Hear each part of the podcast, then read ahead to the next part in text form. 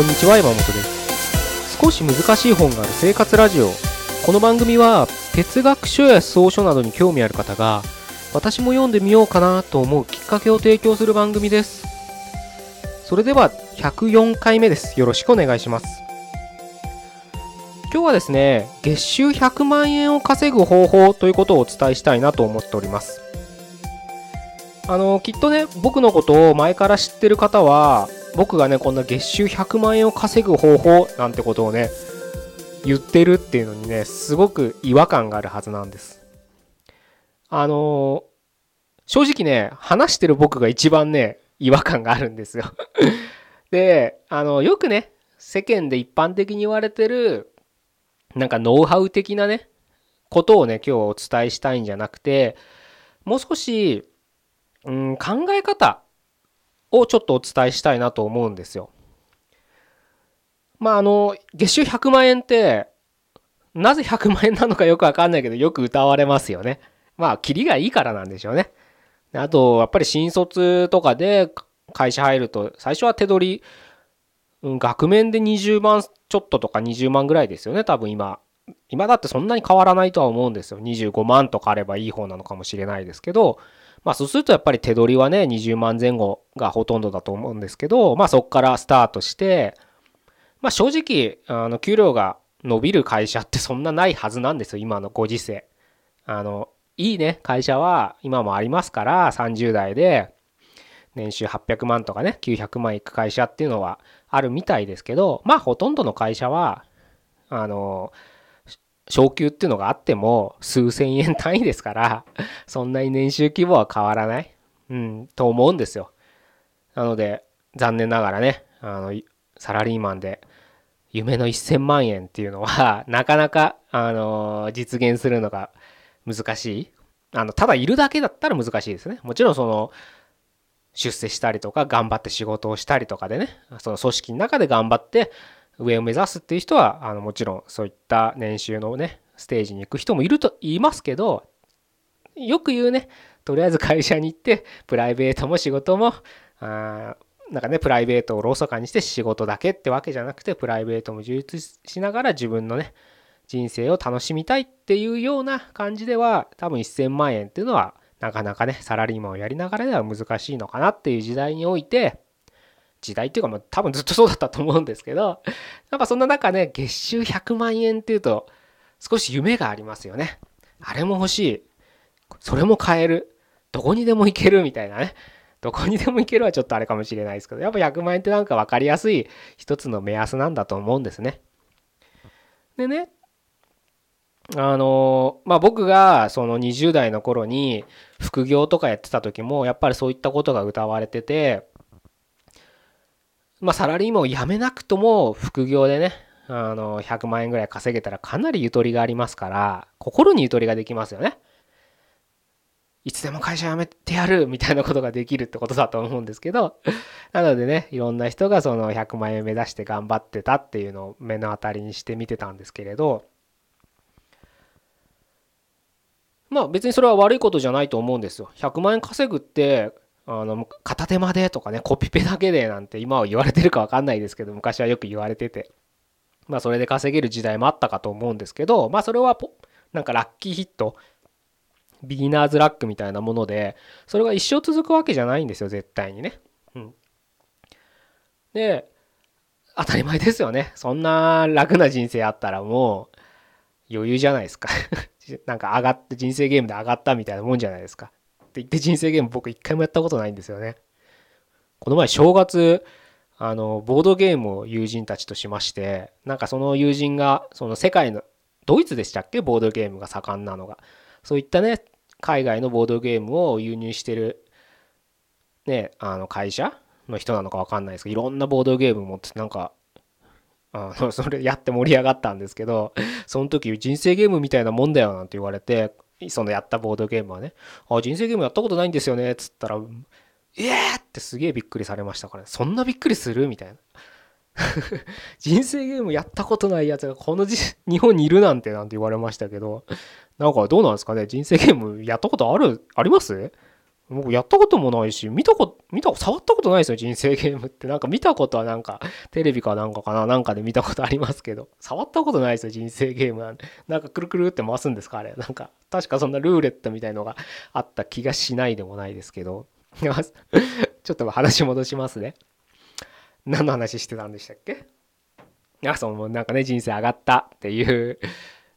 感じの人が昔はちょこちょこ僕も見たことあったり喋ったことあったりしましたけどまあちょっとねそういった人たちがうんいてもやっぱその人たちは続いてないわけで今じゃ何してるんですかわからないですけどバイトとか普通にサラリーマンやってるのかもしれないですけどまあ生きていく上でお金が必要ってことでまあそういう人たちも今はね一生懸命頑張ってるかと思うんですけれどそのね100万円をどうやって稼ぐかっていうのをねあの考えてみてほしいんですよ。その当時ねみんなそのネットで言えばアフィリエイトとか情報商材とかあとドロップシッピングとかねいろいろまあ株とかもそうですよねあのデイトレーダーとか言葉が流行った時期でだったと思うんですけどそういった今の仕事とは別に100万円を稼ごうっていう意識でみんなね頑張ってたんですよ。頑張ってる風景を僕はよく見てたんですよ。まあそれはそれで全然いいんですけど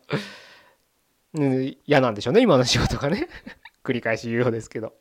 まあ僕も実際嫌でしたからはいこの生活脱出したいみたいなことでいろいろ勉強してたっていう気持ちがあるのでね彼らを否定するわけじゃなくて僕自身もそういった気持ちがあったので何とも言えないんですけど。例えばね100万円を稼ぎたいんだったら今の仕事とは別に100万円を稼ぐって考える必要なくないですよね。どういうことかっていうと仮にねまあいくらでもいいです月収が30万円ある人だったら普通のね今サラリーマンをやっててあの副業で70万円稼げば月収100万円じゃないですか。当たり前ですよね。だから、100万円稼ぐのと70万円稼ぐのって、まあ正直そんなにね、あの、まあ、30万円って大きな差ですけれど、まあさ、お、なんだろうな。そこになんか、すごい親鋭な差があるってわけではないので、何とも言えないんですけれど、そういうね、考え方をしてみた方がいいんじゃないかなって僕は今は思うんですよ。あの、僕はバカだから そのサラリーマンってやっぱ行くばくかやっぱり嫌でも、ちゃんとね、その、そこに自分の場所があるわけですから、行ってそこで仕事をすれば、20万円なのか25万円なのか30万円なのか40万円なのかわからないですけれど、給料はいただけるわけですよ。で、それで、それがね、安定って言えるかわからないですけど、収入は得られるわけですよね。で僕らは当然ながら生きていくにはお金が必要な社会に生きてるわけです。食べ物を食べるだって何かを買わなきゃいけないわけですし。でね、外で寝てるわけにはいかないんで、家を借りたら家賃を払わなきゃいけない。で、電気ないとダメですからね、光熱費も払わなきゃいけないってことで、必ずお金は必要になるわけですね。それは毎月の支出として、毎日の支出として必要になってくるんですよそういったお金は。だったらそれをサラリーマンでサラリーマンじゃなくてもいいですけどねバイトでも何でもいいんですけれど今現状賄えてるんであればまずそれはそれでベースで持っとけばいいじゃないですか。まあ僕はバカだからやめちゃったんですけど そのいいやっつってバーンってやめちゃったんですけどやっぱりねそうするとあのいい面もあるしもちろんあるんですよ。例えば自分にうんプレッシャーをかける。もうだって収入ないわけだから頑張るしかないわけです。で環境設定っていうのをね僕は何回もこのラジオで言ってるかもしれないですけどそういったなんかやっぱね毎日嫌だけど行けばお金もらえるっていう生活でハングリーさが足りないっていう人もいるかと思うんでね。まあ僕がそうだったんでだったらもう自分で環境設定してやるっていうんでやめちゃうっていうのも一つの手だとは思うんですけれどただ例えばその家族がいたりとかね。うん、家のローンがあったりとかいろいろね皆さんご事情はあると思うのでなかなかそういった環境設定無理な環境設定はできないと思うんですね。そういった時に嫌かもしれないけど今のベースはがを捨てる必要はないですよね。でそれを捨てなければ一応安心っていうまあとりあえず10年後とかわからないけど1ヶ月後2ヶ月後3ヶ月後ぐらいまではちゃんと食べるだけのお金は多分あもらえるだろうっていう計算はできるじゃないですか。あのねこれねすごく重要であの人間の根源的欲求でやっぱり下の方にその生活みたいのがあるわけだよ。まあ生命とかね。もちろんそれが満たされてなんかこれも欲しいなあれも欲しいなって物欲が出てくるわけですよ。だから生活がままならない人たちは人たちがレベルにいたらその上の高次な欲求っていうのは出てこない。要するにやっぱり生活の基盤があるっていうのはすごく重要なんですよ。何をするにも。人間の営む活動をする限りにおいて。なので明日食う飯にもがどうなるかわからないみたいな状況にいたらやっぱりゆとりがなくなります絶対に。まあそれでもゆとりある人もいるかもしれないですけど普通はやっぱりそういう気持ちになれない。あ家賃払えないどうしようっつってもうあと1週間しかないよ家賃払うまでとかなったらあね新しいアイデアとかなんだろう自分を高めるような発想にはならないなりにくいやっぱりそれは僕は身をもって体験してますやっぱり。ね、勝手にパーンってやめちゃったのは自分のせいなんですけどなかなかね、うん、日々やっぱり生活していかなきゃいけないわけですからどうしようああしようとかね。なかなか急務なこともありましたから、まあ、今も急務だって言えば急務なんですけれどそういった中でやっぱりゆとりがないと周り視界も狭くなるし視界が狭くなるとどうしてもねいい考えが浮かんでこない。むしろ悪い考えの方が膨らんできちゃってアップアップになっちゃうってことにはなりなりえますから人間は簡単にそんなことで。だからその安定生活の基盤があるっていうのはすごく大事なんです。夢だけ語ってるやつって怪しいじゃないですか。いいことばっか語るやつって。だからそういうやつに騙されちゃいけないんですよ。所さんも娘さんが結婚する時に愛だ夢だとかね。あの語るのを語ってたってそれはダメなんだみたいな。あの衣食住あっての結婚なんだぞみたいなことをね彼は歌で歌うんですけどさすがだななんて思いますよね。本当衣食住があってそれで自分のやりたいことっていうのが見つけられるんです。なのでどんなに辛くて嫌かもしれない上司が、うん、なんかもう顔見るのでも血ヘドが出るぐらいストレスかもしれないけどそそれに変えて生活の基盤があるっていうことを考えればまた違った視点で今の仕事を見つめ直せるしそれによって今自分がやらなきゃいけないってことを見つけられるかきっかけになると思うんですよ。なので30万円稼いでるんだったらまずはその30万円があってそれでも月収100万円目指したいんだったらじゃあ残り70万円をどうやって稼ごうかって視点をするととりあえず今100万円だけ稼ぎたいっていう時とは全く違った発想が見えてくるはずなんです。100万円稼ぎたいなんていう時はもう欲の塊ですからそういう気持ちだとねまあお金稼ぐだけなら稼げるのかもしれないですよ。ちょっと僕はよくわからないですけどねそこらへんそういうふうに稼いでる人いますから簡単だよなんて。100万円稼ぐなんて簡単だよなんて言ってる人いますよね。だからそういう人の気持ちはちょっと僕はわからないんで何とも言えないですけれど同じ100万円稼ぐでも、うん、とりあえず100万円というのととりあえず今30万円あるから70万円稼ごうっていう時の頭の使い方っていうのは全く別物になってるってことは知っといてほしいなと思うんですよ。そう考えるとねじゃあ実際月収100万円も必要かとかいう感じにもなってくるんですよ。いやもちろんね必要かなもうくれるってならもらえますよやっぱり多い方がいいじゃないですか。ね20万円より100万円の方がいいですよね。美味しいもの食べられるしなんか服とかも買えるじゃないですか。かそれは増え多い方がいいとは思うんですけどただじゃあ本当に自分の今の生活で100万円が必要かっていうのもちょっと考えるきっかけになると思うんです。もし仮にね今30万円で月収がね手取りが30万円でとりあえずは生活できてるっていう状況にあるとするじゃないですか家賃も払えてて衣食住もとりあえず苦労せずにたあの食事も食べれると。でたまには、うん、少し会食して贅沢もできるぐらいな金額だとしますよ30万円がね。そしたらとりあえず30万円でよくないですか？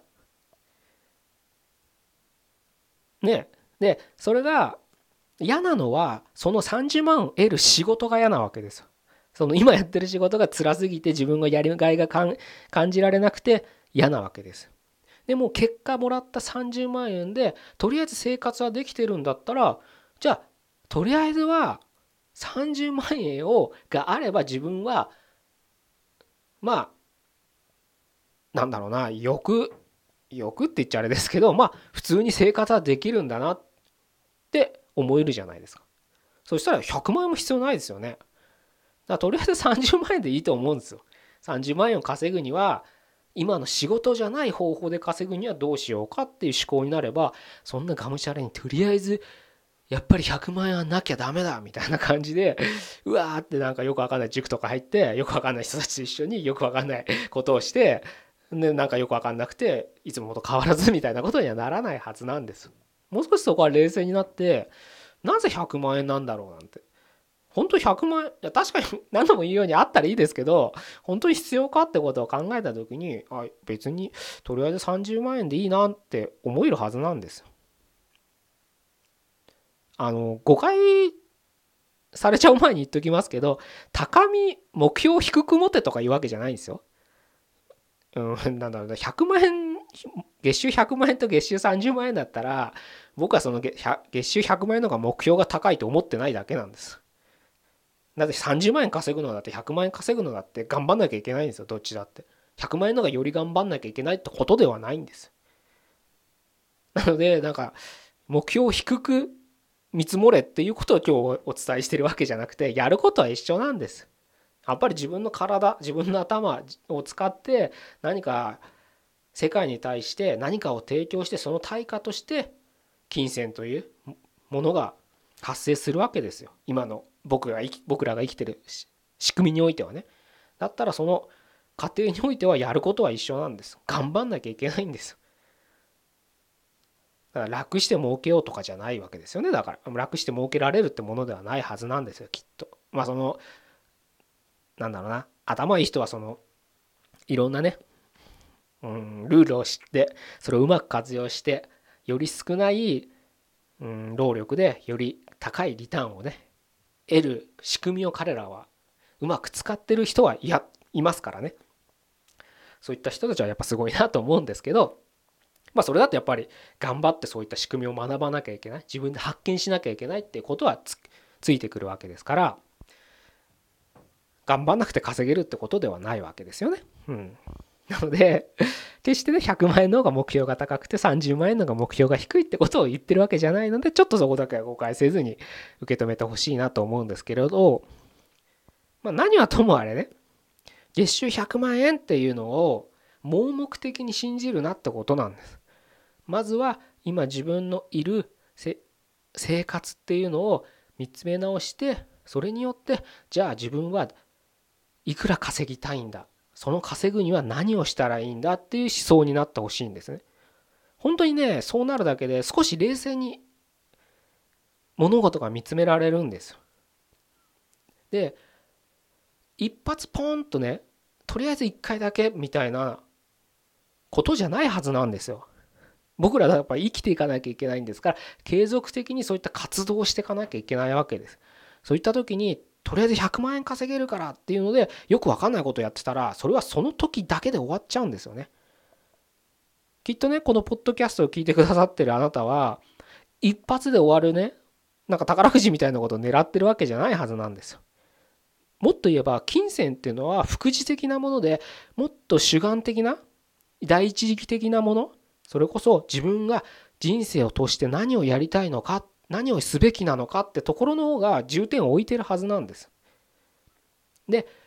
今のね僕らが生きてる人生ではそれをやるにはやっぱりお金が必要ですからどうしてもお金ってものはついてくるんですけれどでも一義的には絶対それを見つけたいはずなんですよね。だからそこをまずは見失わ見失わないことをちょっと大切にしてほしいなと思って今日はこういう話をさせていただいてるんです。誰だって100万円は欲しいですよ月収ねでもそこだけにとらわれないでまずは自分の基盤を見つめてじゃあそれでじゃあどうすればいいんだっていうステップ一個一個それを論理的っていうのかもしれないですけど自分なりに考えてやるべきことを一日一日一歩ずつやり続けていただければなと思うんです。その結果月収100万円になってるのかもしれないしなってなかったらなってないでまたやり続ければいいんです。結局お金ですから。あの月収100万円なんてものですから。欲しい欲しいだから何度も言うようにあったらいいですけどなくても今の生活によって生きてはいけるわけですから、うん、それを続けていってまずは自分が何を見つけなきゃいけないのか何をやらなきゃいけないのかの方に主眼を置いて活動していただければなというふうに思って今日はこういう話をさせていただきました。ちょっとねあのタイトル的にはあの俗っぽいタイトルですけれど中身はこういう話だったので、うん、少しあの理解し理解というかねあの違和感あったかななんて思うかもしれ思ったかもしれないですけどまあ、僕はそういう感じで生きておりますので、ぜひね、あのー、何かのヒントにしていただければなと思います。じゃあ今日は以上で終わりたいと思います。104回目でした。ここまでどうもありがとうございました。